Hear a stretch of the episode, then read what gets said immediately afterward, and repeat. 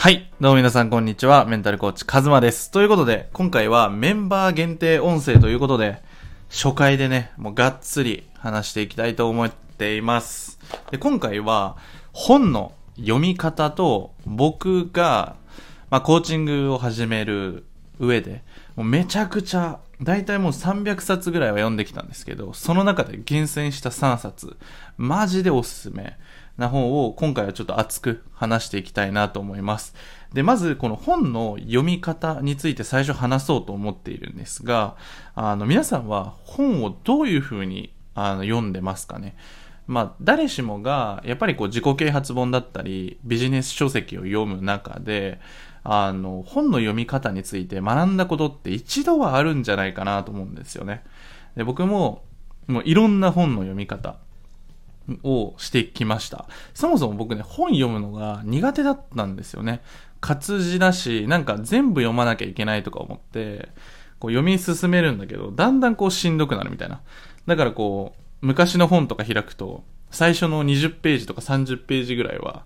あの、読んだ形跡があるんですけど、そっから真っ白みたいな、そういう状態だったんですよね。で、このね、音声聞いてくださるメンバーの方にも、本を読むの、ちょっと苦手だなって思う方もいると思うんですよ。で、僕もめちゃくちゃ苦手な、たんですけど、今回僕が話す内容は、もう超シンプルだけど、意外とどこにも書いてなかったりするんですよね。で、で、本当にこれだけ意識して読めば OK っていう話なので、あの、ぜひ参考にしていただきたいな。この読み方が結局すごく重要で、まあなんとなく本をたくさん読んでも意味ないなと思いながら、なんかこういろんなおすすめされた本買っちゃったりとか、実際じゃあ本はいっぱい読んでるけど、なんか結局動けてないみたいな、いろいろこう悩んできた経験を経て今僕は、あの、自分の読み方のスタイルを確立したので、あの、ぜひ参考にしていただければなと思います。まず1箇条目ですね。1箇条目は、あの、何回も読みまくれという話です。これはね、もう本以外の話でも通じる部分なんですけど、あの、1回読んだってわからないんですよ。正直な話。で、映画もそうだし、アニメもそうやし、何でもそうなんですけど、繰り返し読むことによって見える、あの、瞬間だったりシーンっていうのが変わってくると思うんですよね。例えば、小さい時見たトトロが、今大人になってみると、ちょっと違った目線になったりするんですよ。それこう、トロトロの世界あったらいいなーなんてちっちゃい時思ってたけど、現実世界で起きたらどうなんだろうとか、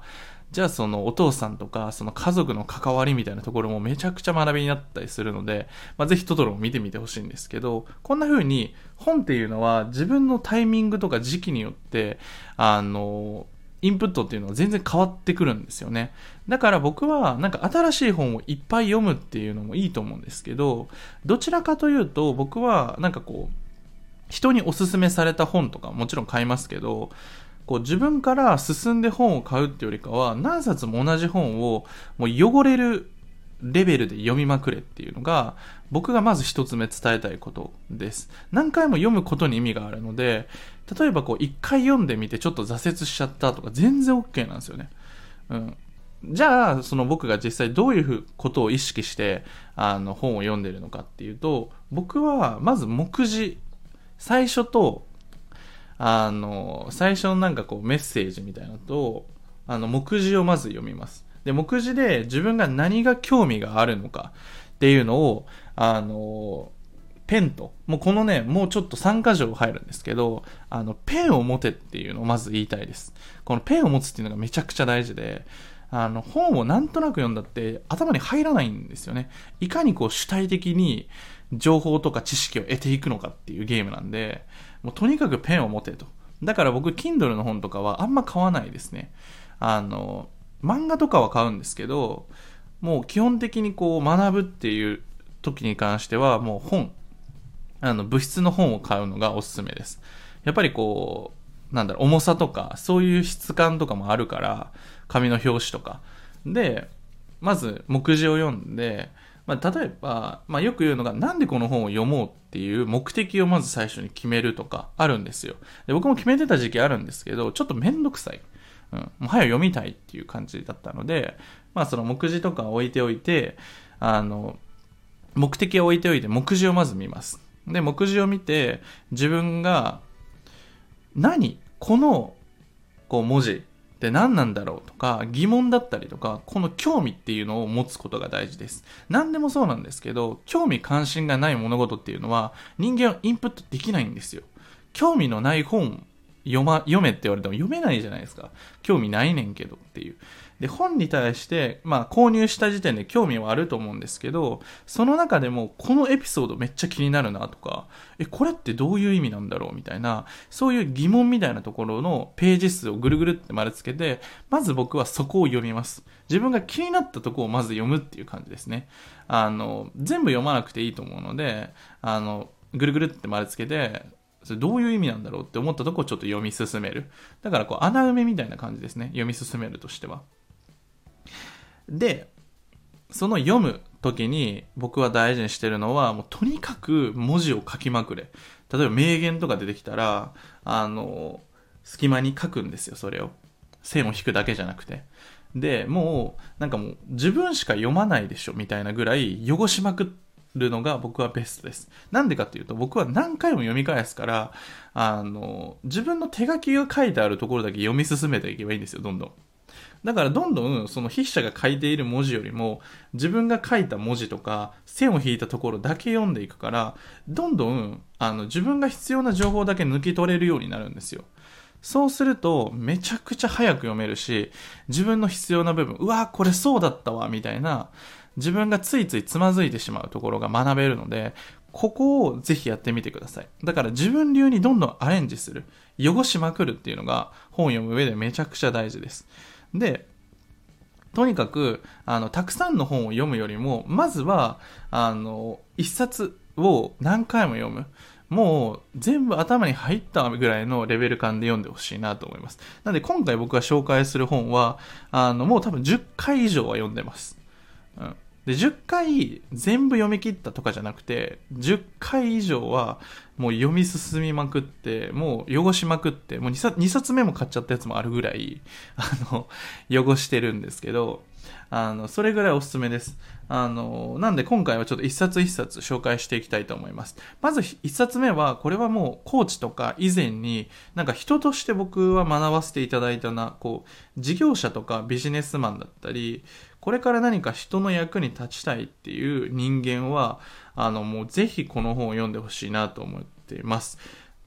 本の名前を言うと、えっ、ー、と、斎藤一人の道は開けるという本です。これね、もうめちゃくちゃ有名なんですよ。しかもこれ僕文庫本で買って、文庫本で買ってよかったなと思ったんですよ。なんでかというと、持ち運びがめちゃくちゃ良くて。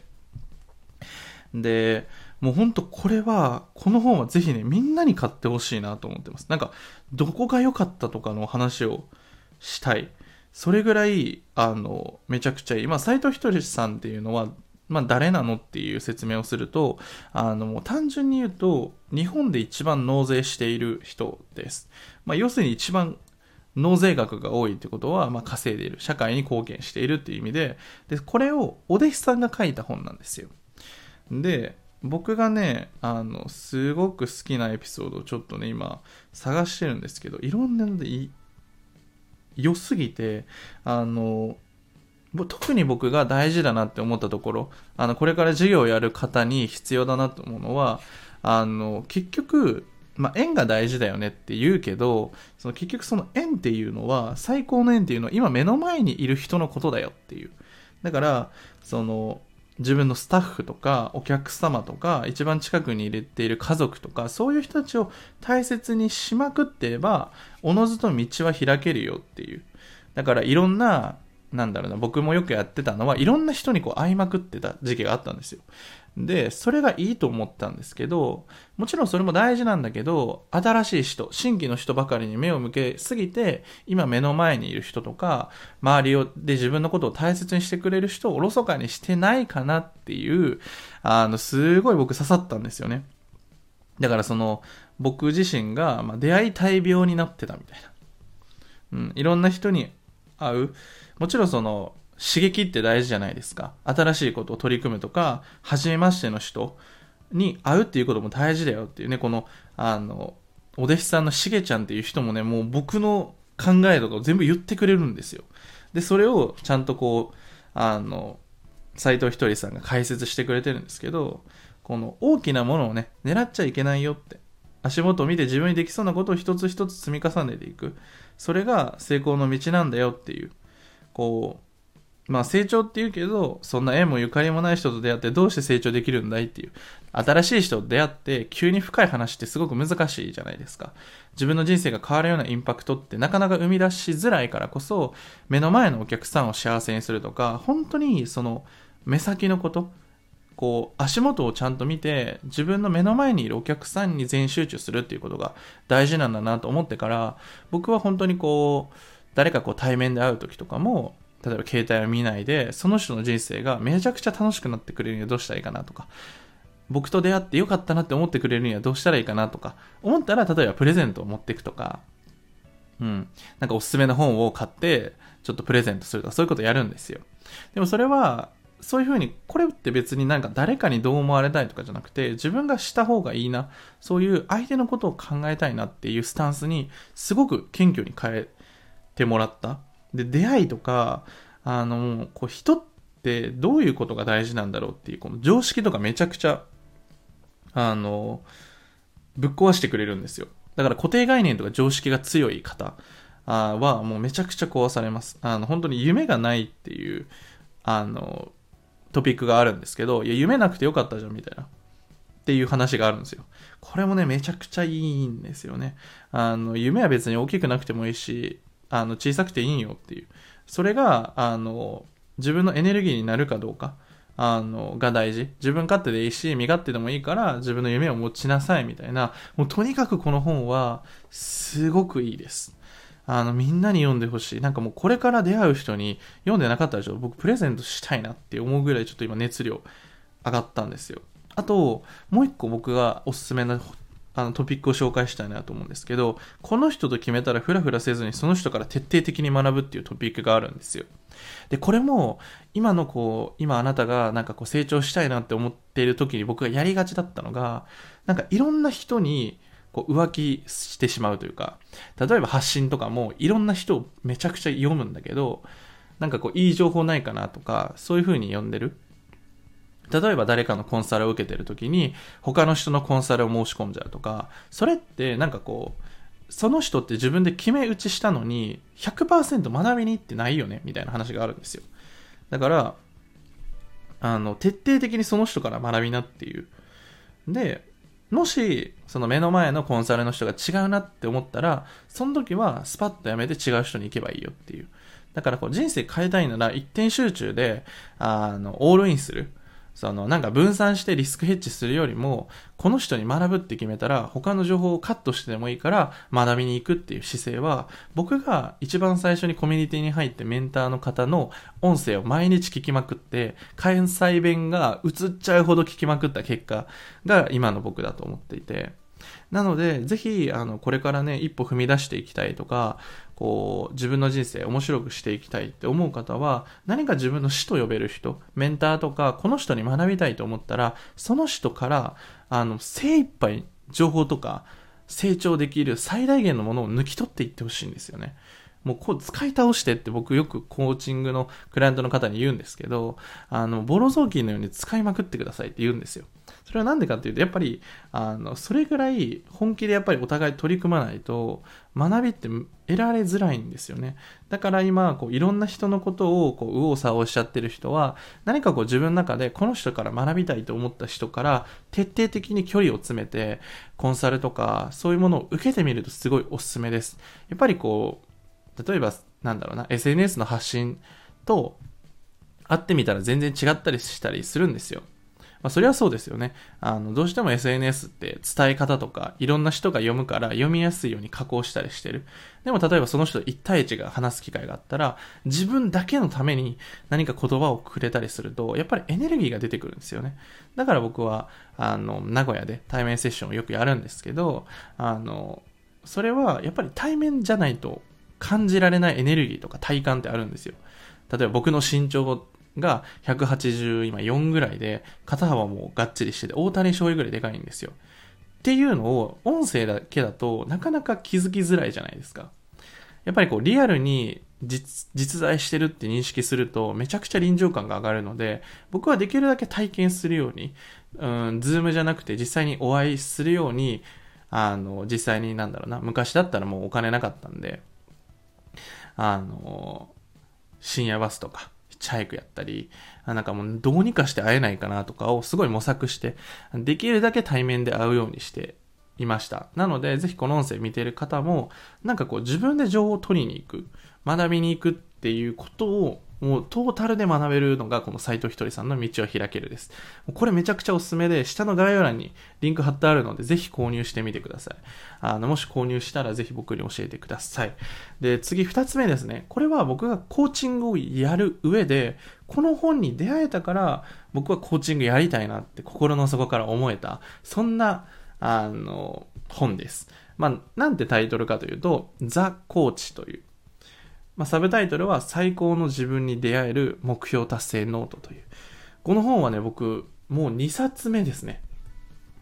あの、1冊目を Kindle で買ったんですけど、あの、気軽にね、あの、コーチングっていうものの情報を得たくて、いろんなこう、本を買ってたんですよ。その中で、あの、このコーチっていう本を読ん、ザ・コーチっていう本を読んで、うわ、これすごいぞ、みたいな。こんでやばいなって思って、あの、本も買って、でも僕これ、この、なんだろう、本、この物質的な本も2冊目なんで、トータル3冊貢献してるっていう、そんぐらい良かった本なんですよ。これはどういう本かっていうと、あの、やっぱり本を読む中で、なんか堅苦しい文章って読みづらいじゃないですか。だから僕、夢を叶えるぞとかの、その物語調の話の方が入りやすいんですよ。だから僕のこのスタンド FM の音声とかも、できるだけこう情報っていうよりかは、例え話とかエピソードっていうのを出すようにしていて、僕がそうじゃないと入ってこないから。うん。やっぱイメージしづらいから。で、このザ・コーチっていうのは、コーチングっていうものがどういうものなのかっていうのを、物語形式でこれもね、捨て、あの、話してくれてるんですよ。老紳士とあの営業マンですごく今悩んでいるっていうこの2人の物語が始まっていてでこのあのご老人がコーチングみたいなアプローチをしてくれるんですよこれもねめちゃくちゃ良くて全部こうストーリー形式なので鍵括弧が多いっていうね、セリフが多いから読みやすいんですよ、スラスラ。で、さっきの斎藤ひとりさんも実は物語形式なんで、あの、その、二人の物語で始まるみたいな。やっぱりこういう本が僕は好きなので、このコーチングっていうのは本当にこのコーチングっていうものをシンプルに教えてくれているのが一番いいなと思いました。目標達成とか、ビジョンとか、そのドリームキラーとかね、その盲点とか、その決めるとかね、あのビリーフシステムとか、ゴールツリーとか、あのとにかくコーチングの本当初初手の初手で学ぶようなでもめちゃくちゃ大事。これを実際に取り組むだけで目標達成率ってめちゃくちゃ上がるし、今あなたが目標達成とか苦手だなって思ってたら、ぜひこの本をね、読んでみてほしいです。この目標っていうものに対してのイメージとか常識がすごく変わると思います。だからコーチングってすごいんだよねっていうのが、もうめちゃくちゃわかる。なんでかっていうとストーリー形式で、その主人公も変わっていってるから。で、それも変な違和感じゃなくて、あ、そういう風にやっぱり変わるよねっていう感じなんですよ。で、あの、ところどころにこのグラフというか文字だけじゃなくて視覚的に学べる部署もあって僕は付箋貼ったりとかそれこそもうぐちゃぐちゃになってるんですけどあのそういうグラフだけ読むだけでも学びになるのでその文章を読む時間ないなと思ったけどそのペラって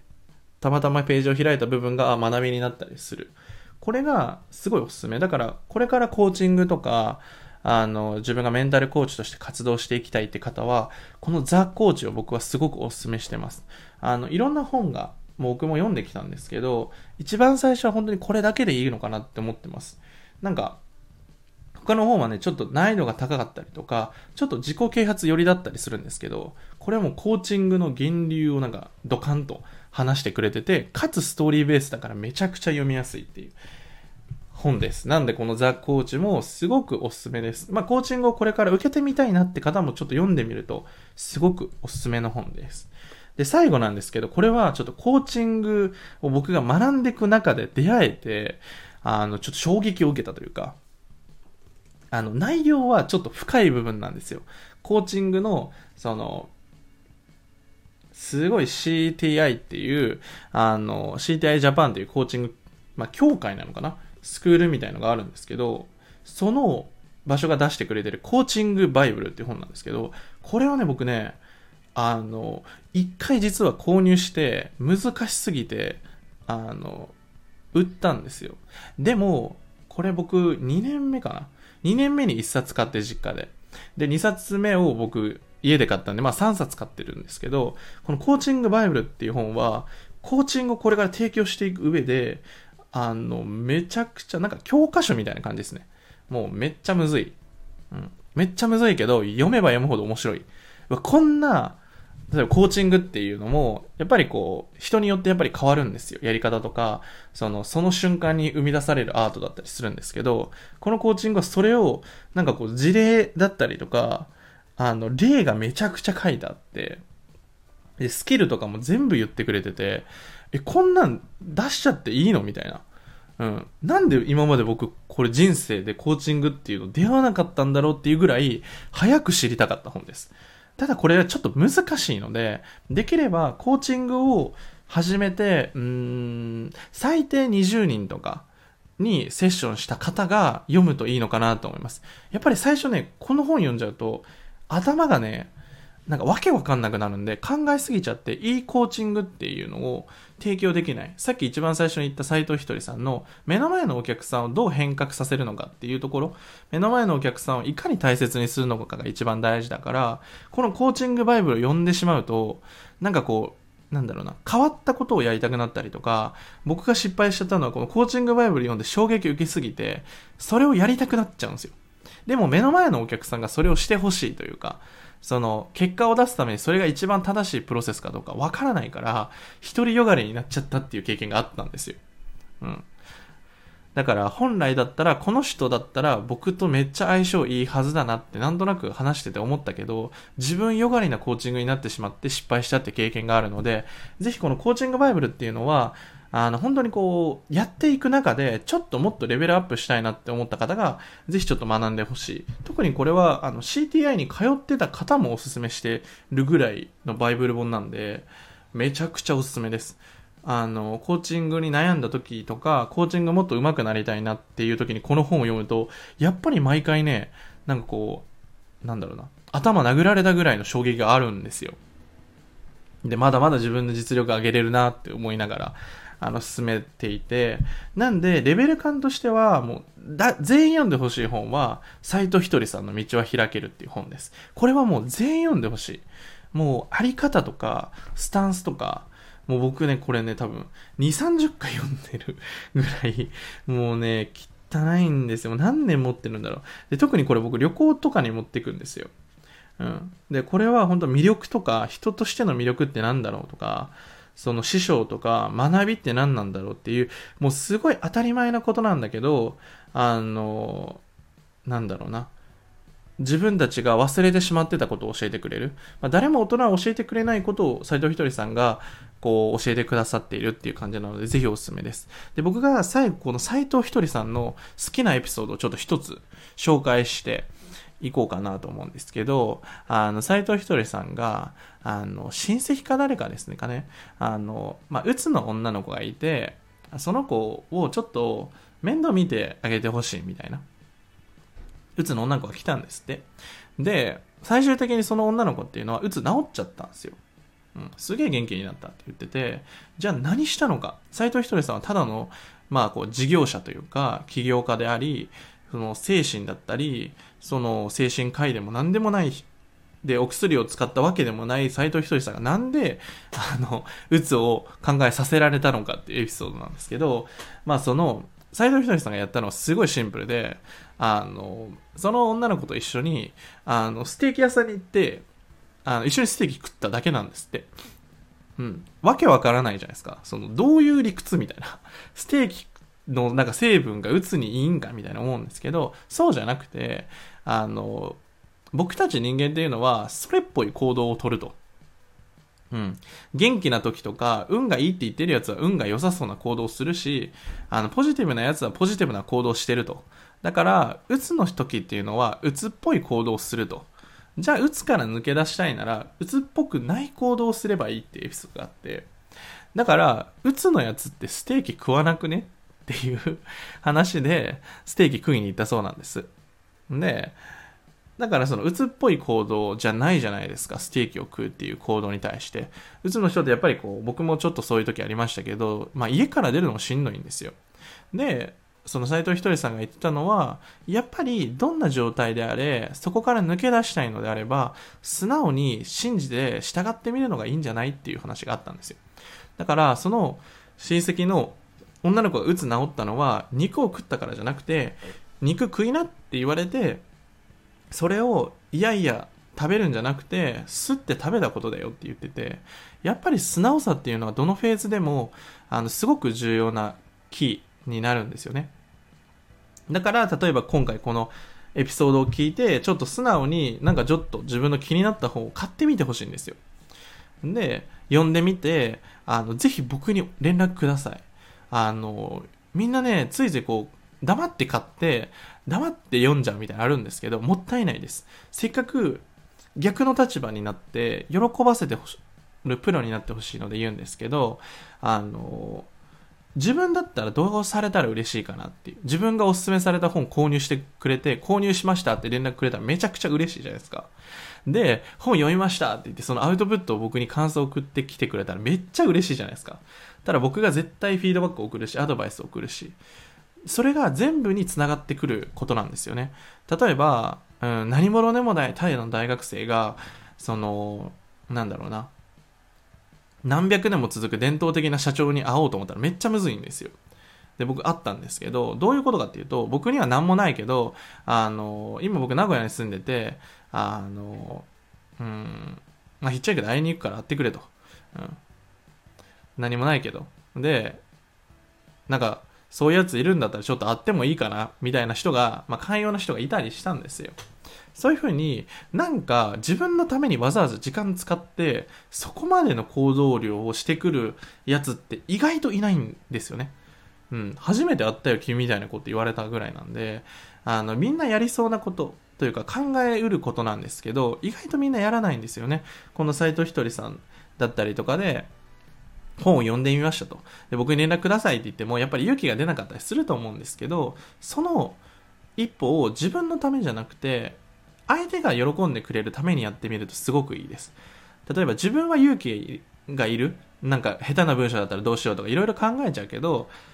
でも自分がもしこれされたら嬉しいよなって思うことをやってみる。そっちで意思決定してみるとすごくおすすめです。小恥ずかしいことっていっぱいあるんですよ。花を送るとかね。だけど、ぜひちょっと人の喜ばせるためにちょっと自分の、なんだろうな、このビビってる心っていうのを一旦手放して、あの、行動していってほしいなと思います。なんで今回の本の読み方の一番大事なのは、とにかくペンを持って何回も読もうっていう。で、途中でも何でもいいから本に触れてみようっていう。で、本はたくさん買わなくていいから、この今回おすすめた本、とに特に僕がおすすめなのは斎藤ひとりさんの本です。で、ザ・コーチっていうのはコーチ始めたい方、これから01を目指す方にはぜひおすすめだし、最後のコーチングバイブルは今コーチングだったり対人援助の授業をされている方でもっと自分のクオリティを上げていきたいっていう方は本当に読んでほしい本です。で、そんな感じで今回ね、メンバー限定音声をちょっとあの撮ったんですけど、いかがだったでしょうか？こんな感じでこれからね、あの、僕が実際に今まで良かったこととか、今実践して考えていることとか、個性とか天才性をどうやって伸ばしたらいいのかなっていうのを、あの、もうめちゃくちゃ高濃度で